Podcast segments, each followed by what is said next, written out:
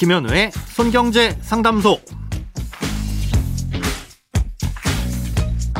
새는 돈 맞고 숨은 돈 찾아드립니다. 손경제 상담소 김현우입니다.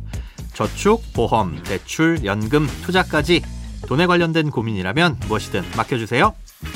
오직 당신만을 위한 맞춤 상담. 먼저 오늘 사연 만나봅니다.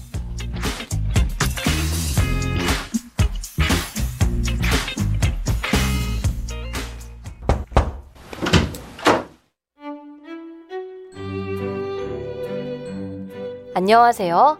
몇 년 전부터 배당금을 받을 생각으로 통신사 주식을 꾸준히 매수하다 보니 이제는 제법 많은 배당금이 들어옵니다. 요즘엔 금리도 많이 올라서 여유 자금은 주식보단 예금으로 넣어두려고 하는데요. 그러다 보니 지금은 아니지만 언젠가는 금융소득 종합과세 대상자가 될 수 있을 것 같아서 궁금한 것들이 생겼습니다. 만약에 한 해 금융소득이 2천만 원을 초과하면 초과된 부분만큼만 종합소득세 신고를 하면 되는 걸까요? 미리 대비를 하려면 올 한 해 동안의 금융소득을 알아야 할 것 같은데 이건 어디에서 어떻게 조회할 수 있는지 또 어떤 금융상품들이 해당이 되는지 뭘 신경 써야 하는지도 궁금합니다. 우리가 은행에 예금을 해서 이자를 받거나 뭐 주식을 사서 배당금을 받으면 이 이자나 배당 소득에 대해선 15.4%의 세율로 세금을 뗍니다. 어, 이자가 100만 원이라면 15만 4천 원은 은행이나 증권사에서 미리 떼서 나라에 내고 나머지를 우리한테 준다는 거죠. 그런데 1월부터 12월까지 한 해 동안 받은 이자와 배당 소득을 합쳤을 때 2천만 원을 넘게 되면 그 초과분에 대해서는 다른 일반 소득과 합산해서 과세하는 금융소득 종합과세라는 걸 합니다. 예를 들어 1년간 받은 이자와 배당 소득이 2,500만 원이라면 2천만 원은 지방세 포함해서 15.4%의 세율로 원천 징수하는 거고요. 초과된 500만 원은 다른 근로소득이나 뭐 사업소득 같은 일반 소득과 합산해서 과세한다는 거죠. 이때 종합소득세율은 최저세율이 지방세를 합쳐서 6.6%인데 다른 소득이 전혀 없어서 여기에 해당한다고 하더라도 최저세율은 이자 배당 소득세율과 동일한 15.4%의 세율로 과세합니다.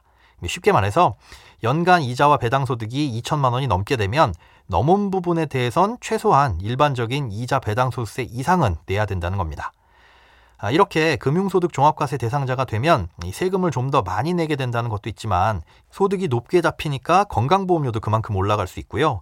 또 ISA 같은 절세 상품도 3년 동안은 가입을 할 수가 없습니다. 그런데 막상 금융소득 종합과세 대상자가 되면 이 세금 신고만 잘하면 되고 딱히 뭔가를 주의할 건 없습니다. 되기 전에 신경을 좀 써야 되는 거죠. 그러니까 만약 금융소득 종합과세 대상자가 될 것 같다면 ISA 계좌는 미리 만들어 두시는 게 좋고요. 가급적 이 ISA 계좌 안에 담아서 금융상품을 굴리는 게 절세에는 유리합니다. 자, 그럼 금융소득이 2천만 원이 넘을지 안 넘을지는 어떻게 할 수 있냐? 아쉽게도 이걸 한 번에 조회할 수 있는 방법은 아직까지는 없습니다. 내년 5월에 종합소득세 신고를 할 때 홈택스에서 각 금융사들이 원천징수한 내역을 종합해서 알 수 있고 또 조회되는 대로 신고만 하면 되는 거라서 간단하지만 그 전까지는 개인이 일일이 금융회사에 확인을 해보는 수밖에 없다는 거죠. 그런데 금융소득의 종류는 너무나도 다양해서 어떤 건 포함되고 어떤 건 안 된다고 세세하게 이 말씀을 드리기는 어렵습니다.